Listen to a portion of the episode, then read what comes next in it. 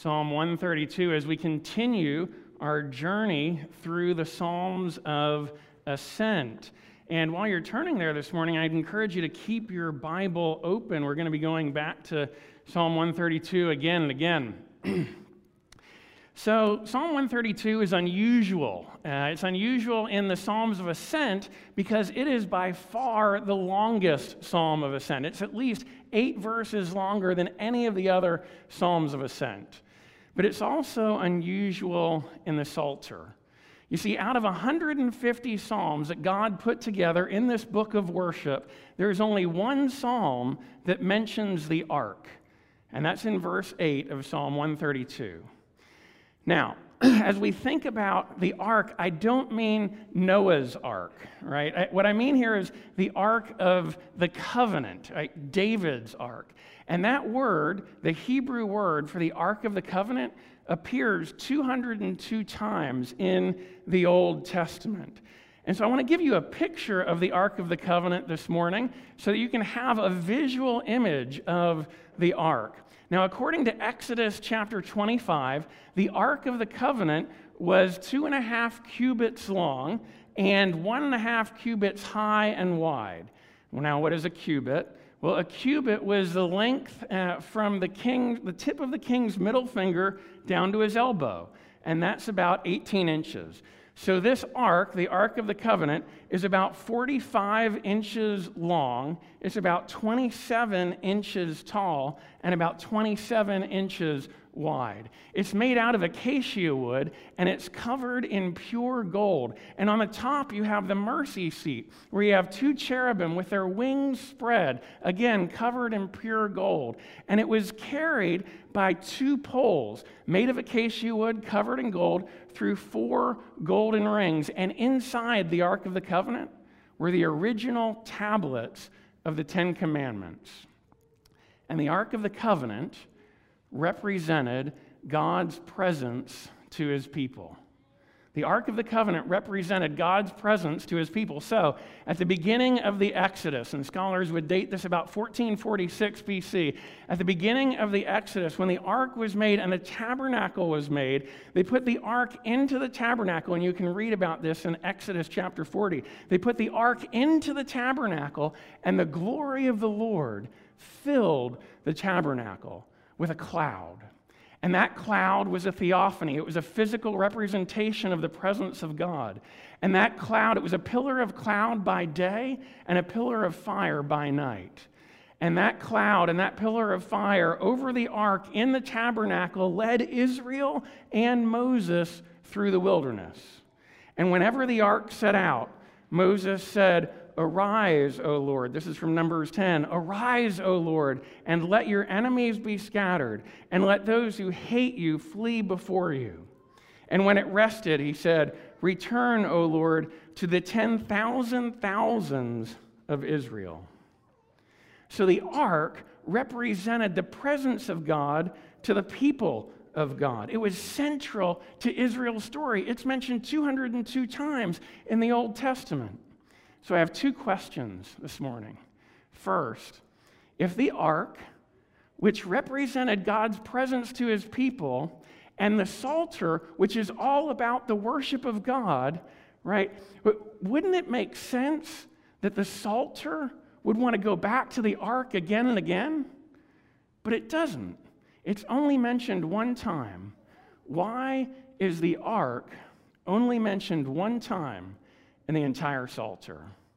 And my second question is this What is the ark doing in Psalm 132? How does it function in this psalm of worship? Thanks, Andre. So, to answer those two questions, we're going to look at our passage this morning under two headings. First, in verses 1 through 10, we're going to consider the return of the ark. The return of the ark. And then in verses 11 through 18, we're going to look at the return of the king. The return of the king. And here's what I'm going to tell you this morning the joy of the return of the ark to Jerusalem will not compare to the joy of the return of the king to the throne. The joy of the return of the ark to Jerusalem will not compare to the joy of the return of the king to the throne. Look with me at Psalm 132 this morning, beginning in verse 1. Prepare your hearts for the written word of God. A song of ascents. Remember, O Lord, in David's favor all the hardships he endured, how he swore to the Lord and vowed to the mighty one of Jacob. I will not enter my house or get into my bed. I will not give sleep to my eyes or slumber to my eyelids until I find a place for the Lord, a dwelling place for the mighty one of Jacob. Behold, we heard of it in Ephrathah. We found it in the fields of Jaar. Let us go to his dwelling place. Let us worship at his footstool. Arise, O Lord, and go to your resting place, you and the ark of your might. Let your priests be clothed with righteousness, and let your saints shout for joy. For the sake of your servant David, do not turn away the face of your anointed one. The Lord swore to David a sure oath from which he will not turn back. One of the sons of your body I will set on your throne. If your sons keep my covenant and my testimonies that I shall teach them, their sons also forever shall sit on your throne. For the Lord has chosen Zion. He has desired it for his dwelling place. This is my resting place forever. Here I will dwell, for I have desired it. I will abundantly bless her provisions. I will satisfy her poor with bread. Her priests I will clothe with salvation, and her saints will shout for joy. There I will make a horn to sprout for David. I have prepared a lamp for my anointed. His enemies I will clothe with shame, but on him his crown will shine. So far, God's holy, inerrant, and inspired word, may He write its eternal truth upon all of our hearts. Would you pray with me? Heavenly Father, uh, in a season of floods and natural disasters and racial strife and tension, sometimes the world feels like a very dark place. And Father, in this season, today, as we open your word, I pray that we would find a great and expectant hope. I pray that you would convince us of our sin and misery, that you would enlighten our minds in the knowledge of Christ, and that you would renew our wills by the power of your gospel through the work of your Holy Spirit and the mediation of your Son. I ask that you would forgive the one who teaches his sins, for they are many. May we see Jesus and him only. Amen. So, first of all, the return of the ark. The return of the ark. In 1981, Harrison Ford parlayed his fame and renown uh, as Han Solo in Star Wars into another character. You know who that was? It was Indiana Jones and the Raiders of the Lost Ark. Now, I would posit to you this morning those two characters are essentially the same character, right? It's just that one character is set in 1936, pre World War II, and the other character is set a long time ago in a galaxy far, far away. In the Raiders of the Lost Ark, Indiana Jones is a professor and he's an archaeologist, right? Who, uh, in his adventures, he goes off and he's a whip cracking, gun slinging seeker of iniquity, of antiquities. Well, maybe and iniquities too. um, and uh, his quest in the Raiders of the Lost Ark is the Ark of the Covenant.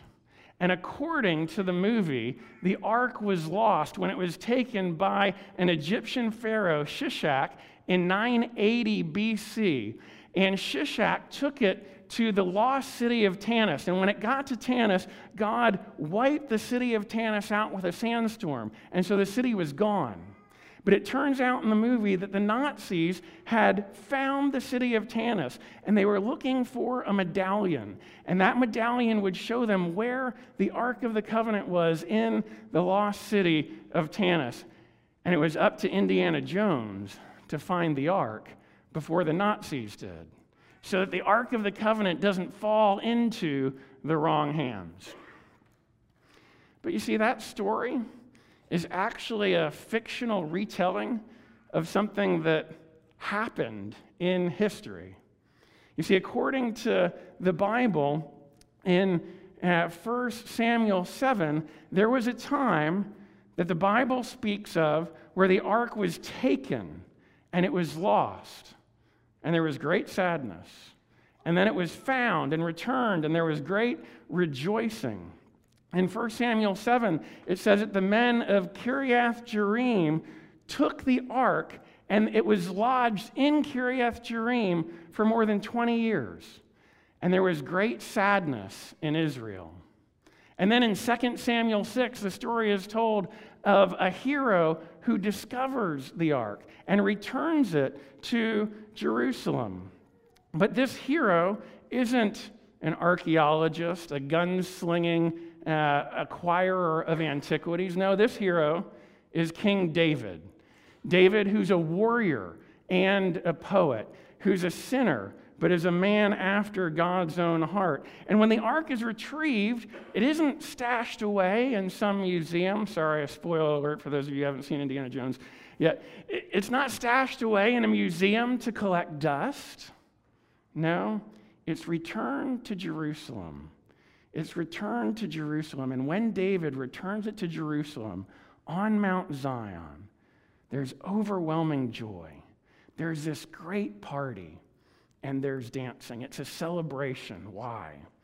Because the presence of God has been returned to the people of God at the place of God. Now, the ark, with its story and its symbolism, would have been common knowledge for Hebrews, right? They would have talked about the ark the way Christians talk about Jesus, the way college students talk about their campus, the way Fauci talks about COVID. They would have known the story of the ark. And so the psalmist here, in verses 1 through 10, gives you a montage of images and ideas to recall that story, to refresh and rekindle the story of when the ark was taken and when it was returned. So let's walk through that montage. So the psalmist starts here in verse 1 with the hero, with the hero. And the hero is David. And verse 1 really is the whole thrust of the prayer. And it's this it's remember, O Lord, in David's favor. Or remember, O Lord, on David's behalf. The idea here is remember David, right? The psalmist is asking the Lord to remember David, and we'll see later to remember the covenant with David, right? Everything else from this psalm goes back to and flows out of that one prayer remember David. And at the center of remembering David is that David swears an oath to the Lord. Now, this is one of two oaths in the psalm. We'll later see how the Lord makes an oath to David. We'll see that down in verse 11. But here we're looking at David's vow, David's oath to the Lord. And we see it in verses 3 through 5. Look at the text. I will not enter my house or get into my bed. I will not give sleep to my eyes or slumber to my eyelids until until I find a place for the Lord a dwelling place for the mighty one of Jacob. Now, it's in quotes there, not because it's quoting a particular passage. You'll find these ideas everywhere. It's in quotes because David is speaking. This is in David's voice, and you can hear David's passion. And what's his passion? He wants to find a place for God to dwell. But, but what does that mean? I mean, David's a good theologian. David knows that God is omnipresent, that he's everywhere, right? That he fills the whole earth. So, what does it mean that he's looking for a place for God to dwell? Well, he's looking for a home for the ark, which is the representation of the presence of God. And David is so consumed with finding a place for the ark, with finding a place for God to dwell, that he won't sleep. He won't give his eyelids slumber, right? Until he completes his mission. That's dedication, that's drive, it's David's consuming passion. And that passion led David to do two things. That passion for God's place, right, to bring the ark, it led him to two things. First, it led him to bring the ark back to Jerusalem. And you can read that story this afternoon in 2 Samuel chapter 6. But it's alluded to here in verses 6 and 7. Look at verses 6 and 7. Behold, we heard of it, that is, we heard of the ark in Ephrathah. And Ephrathah is another name for Bethlehem or the city of David. So we heard of the ark in Bethlehem. So we hear of it, but, but it's not here. So we go looking for it. And then it, read on. We found it. We found the ark in the fields of Jar. And this is Kiriath Jearim from 1 Chronicles 13. They found it in the fields of Jar. So we we hear of it, and then we go and we find it. And then keep, keep reading verse 7 let us go to his dwelling place, right? So now we have the ark. Let's go to his dwelling place. We're going to take the ark to Mount Zion. And, and, by the way, to return the ark to Jerusalem, to Mount Zion, David would have carried it along the same path that those singing this psalm of ascent would have been walking on their pilgrimage. Okay? It's the same path on the same mountain some 600 years later. So we hear of the ark, we find the ark, we're taking it back to his dwelling place, we're taking it back to Mount Zion, and then let us worship at his footstool. Footstool is another name for the ark, right? So they get the ark, they take it to Mount Zion, and they in Jerusalem, and the people worship. It's a huge celebration. Why? Because the presence of God has been returned to the people of God at the place of God. But not only did this passion for, of David for the ark lead him to bring it back to Jerusalem, this passion also led David to another thing, to a second thing. You see, when David recovers the ark, he brings it back to Jerusalem, and all of a sudden he sees this inequity, right? He says to Nathan the prophet in 2 Samuel 7, verse 3 See now, I dwell in a house of cedar, but the ark of God dwells in a tent. And he says, I want to build a house for God. And God replies through Nathan the prophet in 2 Samuel 7, starting at verse 8 I took you from the pasture when you were just a shepherd and I made you into a king, and I have been with you. And I've cut off your enemies from before you, and I've made your name great. You want to build me a house, David? I'm going to build a house for you. I'm going to make your line into a dynasty. He says, I will raise up your offspring after you, and I will establish his kingdom. He will build a house for my name, and I will establish the throne of his kingdom forever. And so this passion leads David to begin to gather materials for the temple. And he gathers and he gathers, and then Solomon builds the temple, and it takes Solomon seven years. And at the dedication of Solomon's temple in 966 BC, the Ark of the Covenant is put into the temple, it's put into the Holy of Holies, and the glory of the Lord fills the temple with a great cloud. Just like 480 years earlier, when Moses put the ark in the tabernacle and the glory of the Lord filled the tabernacle. And then Solomon prays. And in Second Chronicles 6, 41 and 42, his prayer ends with this. And listen carefully because you've heard these words already. It should sound familiar. And now arise, O Lord God, and go to your resting place, you and the ark of your might. Let your priests, O Lord God, be clothed with salvation, and let your saints rejoice in your goodness. O Lord God, do not turn away the face of your anointed one. Remember your steadfast love for David, your servant. Those words sound familiar? We've heard them before. They're, they're almost verbatim from verses 8 through 10 in Psalm 132. Look at verses 8 through 10 and hear the echoes, the reverberation.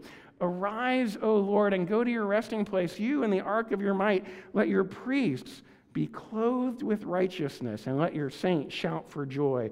For the sake of your servant David, do not turn away the face of your anointed one. You see what the psalmist is doing? He's taking this montage of images and ideas and he's invoking the story of the ark. He's saying there was a time before where the ark was lost. But David had a consuming passion for the ark, and he found it and he brought it back to Jerusalem and back to Zion. And, he, and then Solomon, his son, builds a temple, and the ark was put into the temple, and the glory of the Lord returned to, the, to Jerusalem and the saints shouted with great joy. It's a huge celebration. Why? Because the presence of God had been returned to the people of God at the place of God. Now remember, this is the only place in the entire Psalter that mentions the ark. Why, why is it not mentioned more? Well, think about the context of the Psalter right? The Psalter is arranged around 400 BC. And at this time, no one had seen the ark for almost 200 years. You see, the ark was taken when the Babylonians conquered Jerusalem in 586 BC. Israel was conquered and taken into captivity in Babylon, and the ark disappeared forever.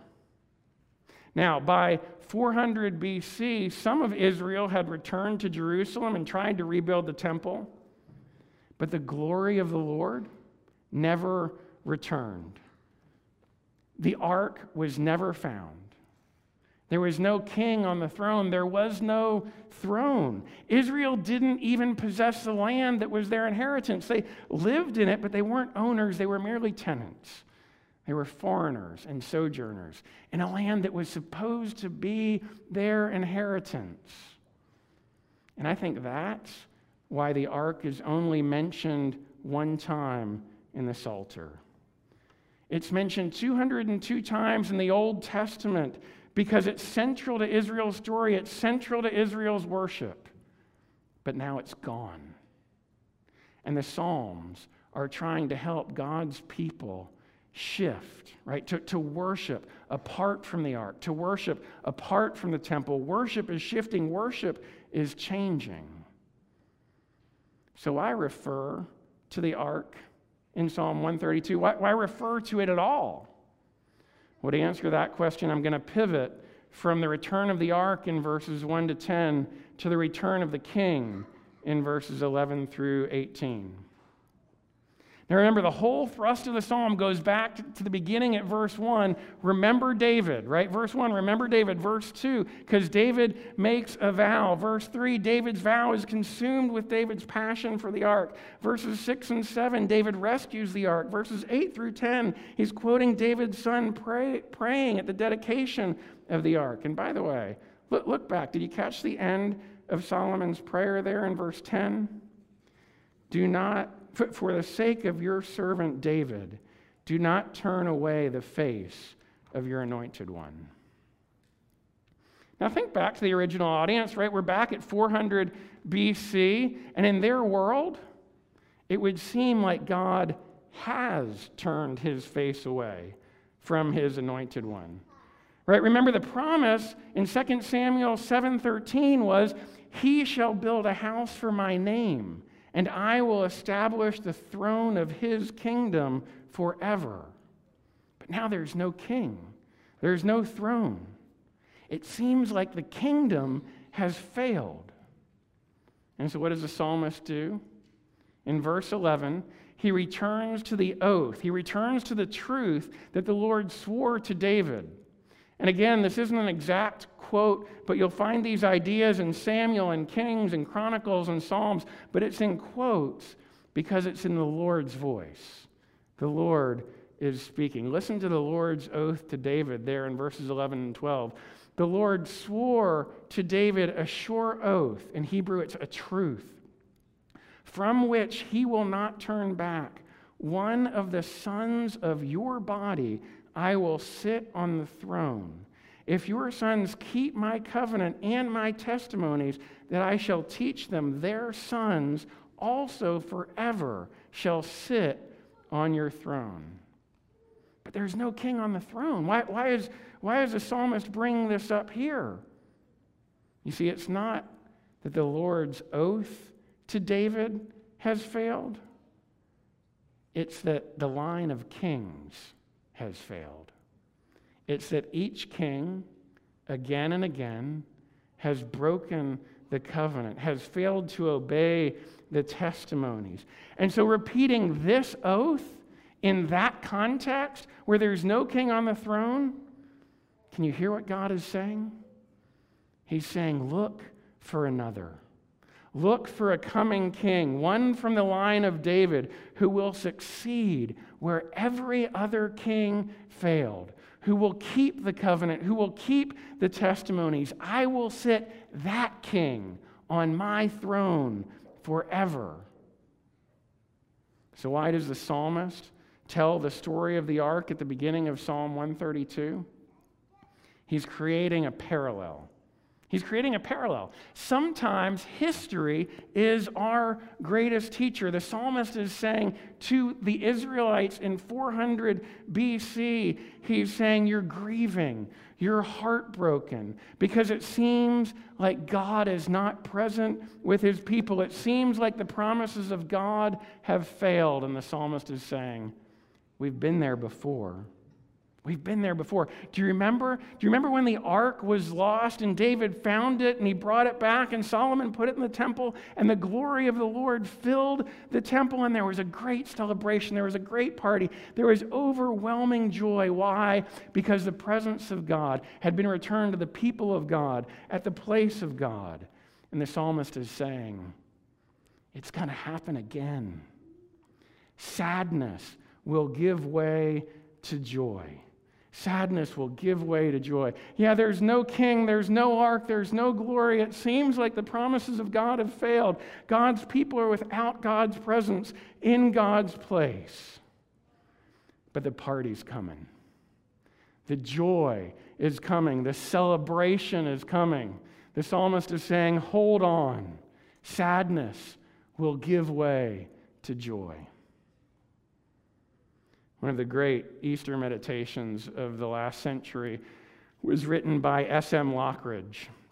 S.M. Lockridge was the African American pastor of Calvary Baptist Church, a prominent African American congregation in San Diego, California. And he was a pastor of that congregation for 40 years. One off, and the title of his Easter meditation is It's Friday. It's Friday but Sunday's coming. One author says Friday was a metaphor for betrayal, denial, cowardice, hate, suffering, despair, defeat, and death. But Sunday, Sunday symbolized victory and help and hope and healing and love and joy and eternal life. It's the crucifixion and the resurrection. And so often, brothers and sisters, we're called to live between Friday and Sunday. We may feel the darkness.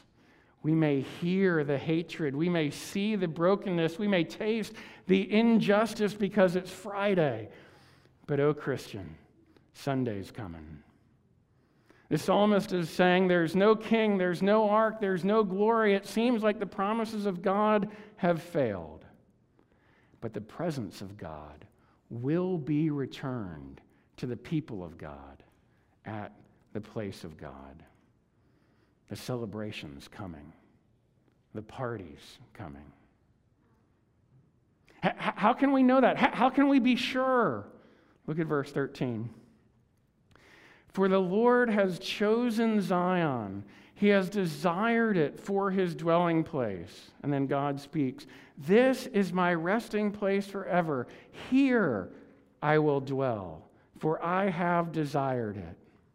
And because the Lord has chosen Zion as his dwelling place, as his resting place, when the king comes, this covenant keeping king, when he comes, that king will reign from Zion. Look at verse 17.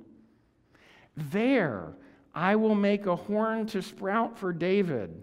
Right? This is in the future. There I'm going to do this. I have prepared a lamp for my anointed. His enemies I will clothe with shame, but on him his crown will shine.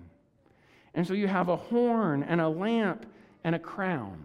A horn, a lamp, and a crown. And these are symbols of the coming king, establishing his kingdom. The, the horn, it's a symbol of power and strength. God's going to give power and strength to his king to rule and reign. The lamp symbolizes light. God is going to give his anointed one light to guide him through the darkness.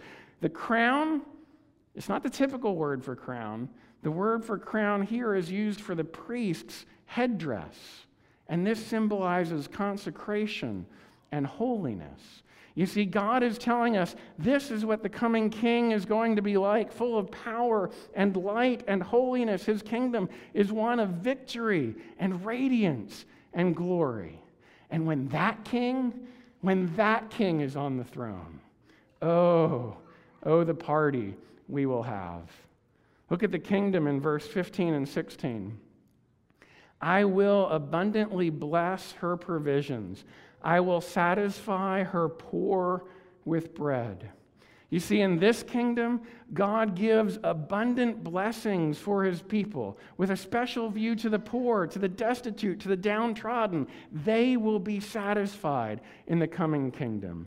And look at the next verse and listen closely. This should sound familiar. Verse 16. Her priests I will clothe with salvation, and her saints will shout for joy.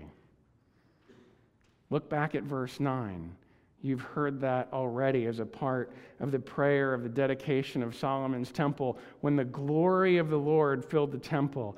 This king, this coming king, is going to clothe us in salvation. He's going to clothe us in righteousness. You'll be wearing a garment of salvation, while his enemies, look at verse 18, while his enemies are clothed in shame.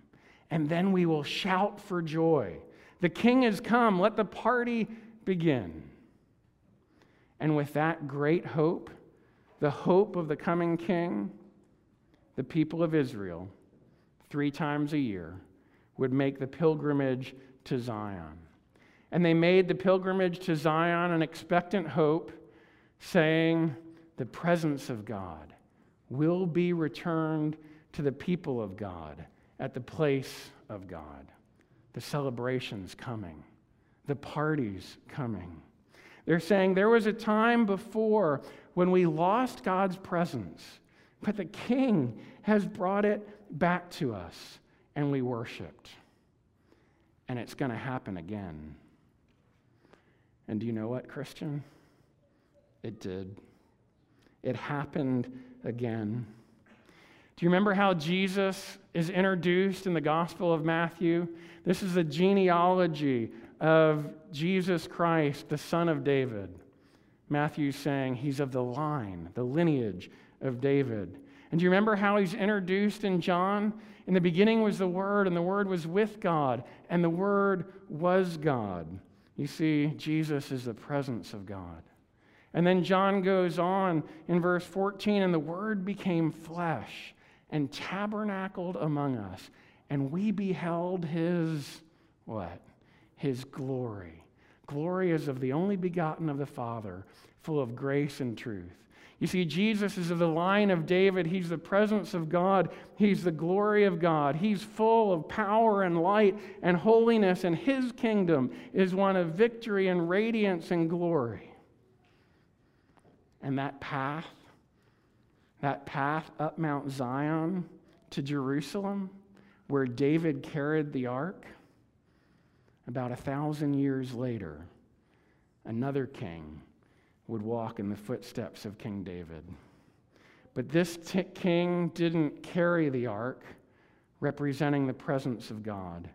This king carried a cross, and he himself was the presence of God. And this king ascending Mount Zion had an unusual kingdom, an upside down kingdom, a kingdom of paradox, where to be victorious meant to suffer defeat, where to reign meant to submit, where to give life meant that he had to die. Do you remember Solomon's prayer in verse 10? For the sake of your servant David, do not turn away the face of your anointed one. But don't you see? God the Father did turn his face away from this king from this greater David, from this anointed one. And as Jesus was hanging there, he cried out, My God, my God, why have you forsaken me? And then he gave up his spirit on the mountain that Friday. And when he did, do you remember what happened? The curtain of the temple was torn in two from top to bottom. Why? Because the presence of God had been returned to the people of God at the place of God. And now, brothers and sisters, we are clothed in righteousness. We are clothed in salvation. We have abundant blessings. And so we can shout for joy. But sometimes, especially these days, sometimes it still feels like Friday. You see, the king came and he reigns, and he's also coming again. But because he's coming again, sometimes, like the Israelites, we too live between Friday and Sunday, waiting for his return. And so we take our pilgrimage in expectant hope that one day, when the day breaks and the shadows flee away, behold, he comes riding on the clouds, shining like the sun. At the trumpet's call, lift your voice, because it's a year of Jubilee. Out of Zion's hill, salvation comes. And oh, brothers and sisters, then, then the celebration will begin. Then we'll experience the joy that we've only dreamt of, and the deepest longings of our heart will finally be satisfied. Hang in there, Christian. The party's coming. I want to close with an excerpt from S.M. Lockridge's meditation on Easter. All the words are there in your bulletin. I've selected some of them. It's Friday. Jesus is praying, Peter's asleep, and Judas is betraying, but Sunday's coming. It's Friday. Pilate struggling, the council is conspiring, the crowd is vilifying. They don't even know that Sunday's coming. It's Friday. See Jesus walking to Calvary, his blood dripping, his body stumbling, and his spirit's burdened. But you see, it's only Friday. Sunday's coming. It's Friday. The world's winning, people are sinning, and the evil's grinning. It's Friday. The earth grows dark. The earth trembles, the sky grows dark. My king yields his spirit. It's Friday. Hope is lost. Death has won. Sin has conquered, and Satan's just a laughing. It's Friday. Jesus is buried. A soldier stands guard, and a rock is rolled into place. But it's Friday. It is only Friday, and Sunday's coming. Hang in there, Christian. Sadness will turn and give way to joy. The party's coming. You see, the joy of the return of the ark to Jerusalem will not compare to the joy of the return of the king to his throne. In the name of the Father, and of the Son, and of the Holy Spirit, would you pray with me? Heavenly Father, with everything going on in this world, sometimes we feel Friday so hard and so long. Would you give us the expectant hope of the coming King, of the return of the King, Would you give us a picture of the clouds being parted and Jesus descending and his kingdom in all of its glory and goodness and justice and truth coming and reigning? Oh, Father, we long for that day. Now, as we turn to your table, I pray that you would prepare our hearts as we sing. We ask it in Jesus' name. Amen.